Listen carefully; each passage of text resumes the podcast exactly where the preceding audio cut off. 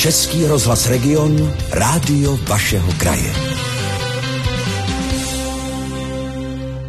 Zdravé spaní, to bychom vám pochopitelně přáli. Jak ho docílit, o tom si budu povídat s mým dnešním hostem, paní doktorkou Janou Vyskočilovou, vedoucí lékařkou spánkové laboratoře EUC kliniky Plzeň a předsedkyní České společnosti pro výzkum spánku a spánkovou medicínu. Hezké dopoledne. Hezké dopoledne. Paní doktorko, jak jste na dnešek spala? Já jsem spala celkem dobře. tak to je fajn.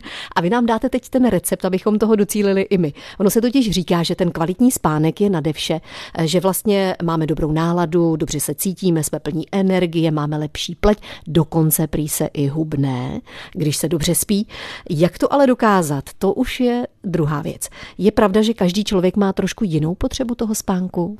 Ano, to je určitě individuální, ale klinické studie dlouhodobé prokazují, že optimální je spát 7 až 8 hodin denně. Hmm, tak tomu se člověk asi může jenom pousmát. Komu z nás se to podaří, když třeba v televizi dávají nějaký dobrý film, nebo potřebujeme dodělat resty v práci, nebo máme dva koše prádla na žehlení, tak eh, a brzy ráno vstáváme.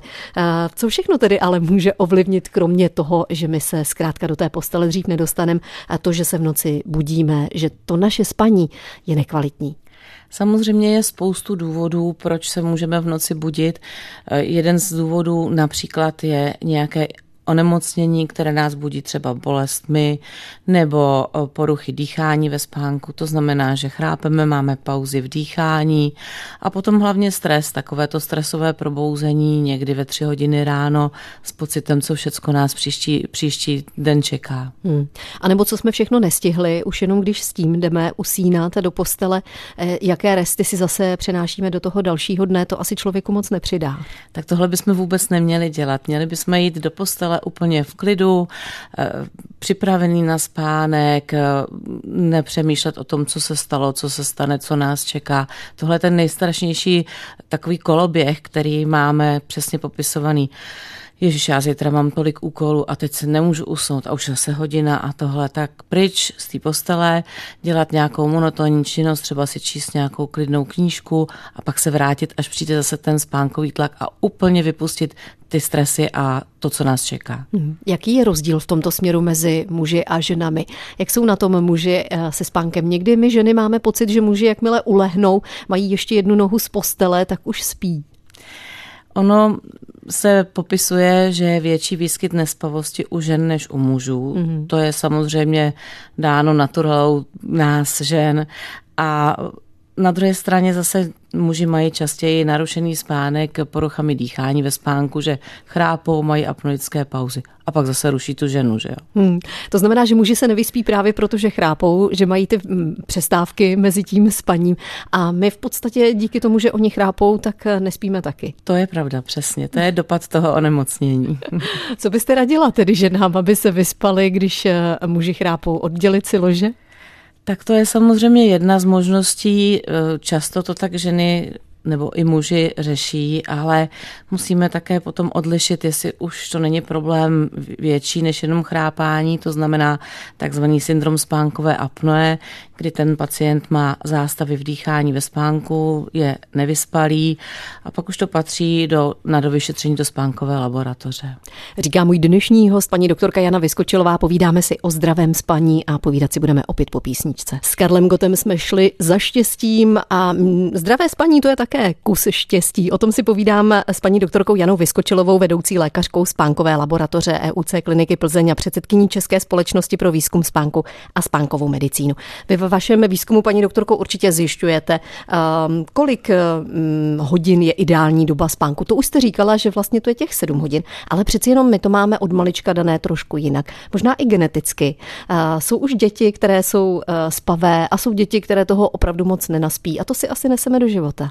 Ono je to trošku jinak. Jako jsou, rozdělují se lidi na skřivany a sovy, to je podle toho, kdy chodí spát, a také na čeština nemá to slovo na krátké, krátkospáče a dlouhospáče.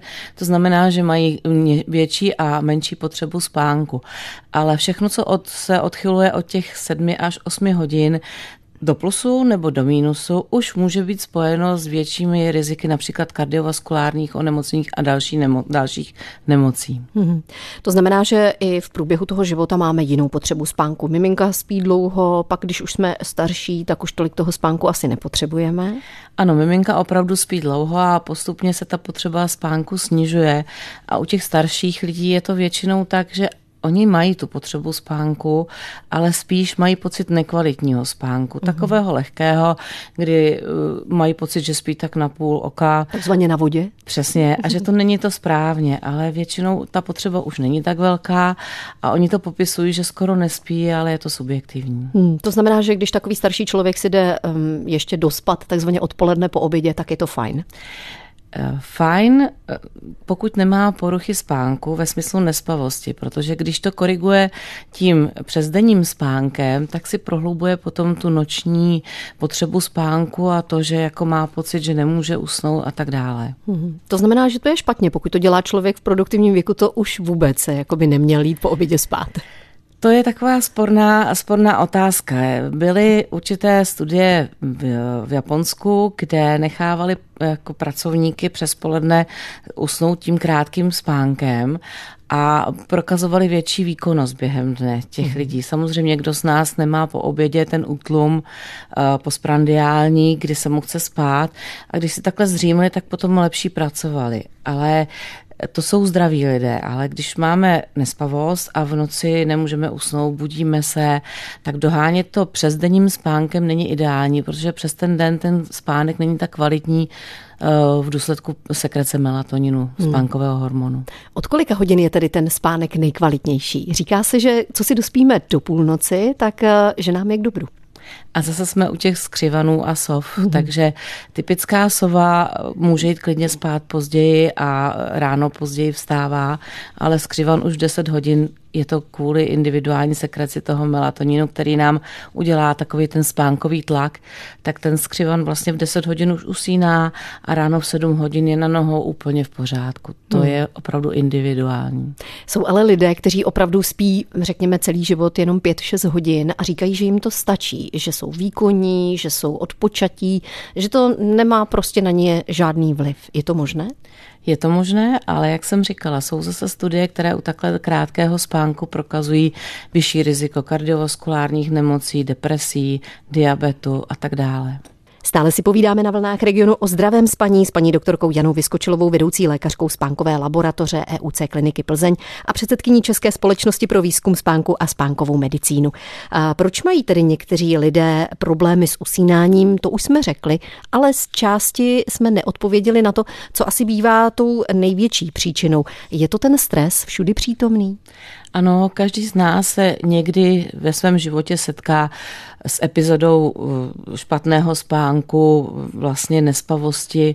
Většinou to bývá v návaznosti na stres. Pokud to do krátké doby odezní, je to takzvané akutní nespavost a dá se řešit jenom nějakými opatřeními. Pokud ale přetrvává ten problém déle, je zapotřebí navštívit lékaře. Hmm, to znamená, že na tu krátkou přechodnou dobu se to zvládnout dá. Co když sáhneme po lecích, paní doktorko? Po lecích na spaní?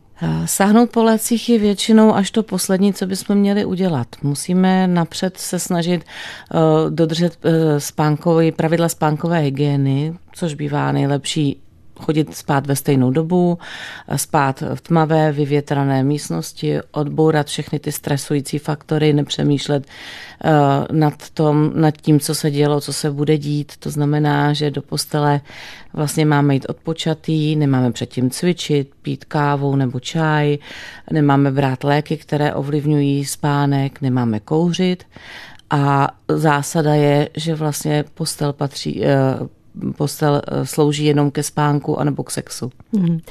Co nám může vlastně takový dlouhodobý nedostatek spánku způsobit? Jaké zdravotní komplikace na to mohou být navázány? Takže popisuje se jednak eh, kardiovaskulární onemocnění, to znamená onemocnění srdce, vyšší výskyt cukrovky, většinou nedostatečný spánek bývá spojen i s obezitou, depresivní syndrom to jsou ty hlavní věci, které můžeme vlastně pocitovat. Hmm. Jsou také, paní doktorko, ale skupiny lidí, kteří pracují na směny, mají ranní, odpolední, noční. Ti, co mají noční, pochopitelně přichází ráno domů, kdy začíná mm, okolo stavební ruch, vlastně města začínají pulzovat svým životem a oni se mají udebrat ke spánku. Jak to mají udělat? No, to je samozřejmě velký problém, dlouhodobý směný provoz, protože my nevyužíváme ten fyziologický spánek, kdy vlastně ten organismus v noci je fyziologicky naladěn na to, že má mít odpočinek, že má v podstatě, eh, že ten člověk si má jít lehnout, že se připravuje na ten další den, je nejvyšší sekrece melatoninu, takže ten přezdenní spánek není tak ideální jako ten noční, Samozřejmě, že si můžeme zatemnit, eh, snažit se hluk nějak eh, eliminovat, ale nedo, nikdy to nebude tak ideální spánek jako v noci. Hmm, to znamená, že to asi nejde dělat eh, na celý život, protože se to pak na tom našem zdraví asi podepíše. Já nechci dělat paniku, že jo, protože si uvědomu, protože jsem ze zdravotnictví, že směný provoz je zapotřebí a že je spousta lidí, kteří v tom dlouhodobě pracují ale dokonce byly i některé studie, které popisovaly vyšší výskyt karcinomu prsu u žen v dlouhodobém směném provozu. Takže pak to chce preventivně se o sebe starat a snažit se prostě chodit na preventivní prohlídky. Pak jsou ale lidé, kteří by v noci chtěli spát a spí se jim třeba dobře, nebo oni by dobře spali, ale nemohou, protože žijí v takovém prostředí, kde vlastně je ehm, světlo nebo je tam nějaký ruch, eh, žijí eh, u frekventovaných eh, ulic, kde neustále tedy jezdí auta, tak co oni a jejich spánek? No, tak pokud s tím nic neděláme, tak asi ten spánek bude narušený. On i ten světelný smog, který je všude, všude přítomný, tak hmm. nám ten spánek narušuje ale v dnešní době už jsou samozřejmě možnosti vnější žaluzie a tak dále, doruš, dodržet aspoň to vlastně tmavou místnost a nehlučnou, aby jsme spali ve správném prostředí. Hmm, takže udělat pro to maximum. Mm-hmm. Třeba i špunty do uší? Jo, já nevím, já jsem to neskoušela, asi je to jedna z možností, nevím, jestli bych s tím byla schopná spát, ale... Ještě chvíli si v dopoledním regionu budeme povídat o zdravém spaní s paní doktorkou Janou Vyskočilovou, vedoucí lékařkou spánkové laboratoře EUC kliniky Plzeň a předsedkyní České společnosti pro výzkum spánku a spánkovou medicínu. Paní doktorko, když budeme pocitovat, že tady máme opravdu problémy se spánkem, asi bychom měli vyhledat odbornou pomoc, je to tak? Samozřejmě, ono je to trošku rozdělené.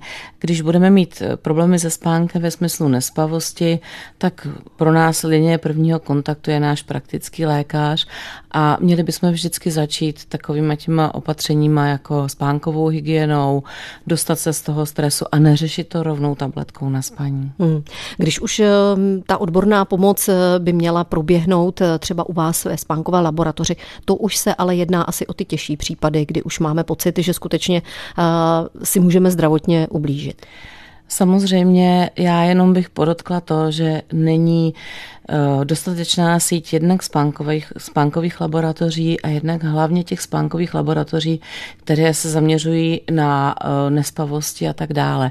Jsou to spíše ojedinělé spánkové laboratoře se zaměřením psychiatrie nebo neurologie a tam se vždycky začíná tím, že se zkoumají eh, spánkové zvyklosti pomocí dotazníku. Je to taková dlouhodobá práce s pacientem, včetně kognitivně behaviorální terapie a tak dále. Hmm. Ale většina těch spánkových laboratoří laboratoří, které jsou v Čechách, se zaměřuje spíše na poruchy dýchání ve spánku. Hmm, to znamená, kdy my se dusíme, probouzíme se z toho a tam už by mohl být problém e, srdeční? Ano, samozřejmě tam je nutno e, odlišit běžné chrápání od syndromu spánkové apnoe a ten syndrom spánkové apnoe má různé dopady na kardiovaskulární systém. Většinou první nemoc, která na to navazuje, bývá vysoký tlak. Hmm. Jak to probíhá takové vyšetření ve spánkové laboratoři? Laboratoři. Dá se to nějak v krátkosti mm-hmm. popsat? Eh, takže když si odlišíme pacienty z nespavostí, o kterých se většinou dělá dotazníkové šetření a pak se probírá ty problémy, které vlastně způsobují tu nespavost, tak ten pacient, který přijde do spánkové laboratoře, že chrápe a nedýchá, tak může mít doma jednoduché vyšetření, které jenom řekne ano, ne, jsou tam nějaké potíže. Pak může mít i doma další složitější vyšetření. Teď je trend k tomu, aby ty spánkové laboratoře šly spíš do domácího prostředí, protože doma vždycky víte, spíte, máte svůj postel, svoje hmm. zvyklosti a je to takové jednodušší to měření. A ty přístroje to umožňují.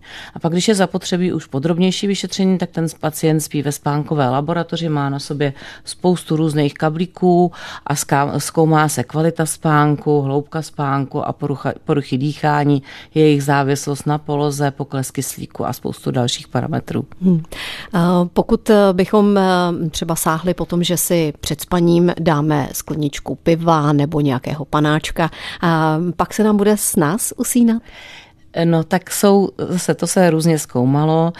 On ten alkohol před spaním v malém množství možná zlepší to usínání, ale pozor na to, že potom zase může uh, zhoršovat kvalitu spánku, takže všeobecně se to běžně nedoporučuje. Hmm. Jaká pravidla by tedy měla platit pro to, abychom se opravdu dobře vyspali? Takže, jak jsem říkala, usínat pokud možno ve stejnou denní dobu, to znamená připravit ten organismus na to, že teď už je ta doba, kdy jdu spát. Ne jeden den v 10, druhý den v 11, ve 12, ale stejnou dobu. Nezatěžovat se před spánkem, necvičit, nekouřit, nepít množ, velké množství alkoholu, kávu, ale i čaj. Nedávat si pozdní večeři. Nedávat si dlo, ano, přesně tak, nedávat si pozdní večeři a připravit to svoje prostředí, tak jak už jsme o tom mluvili, aby bylo víceméně zvuklo a světlo těsné.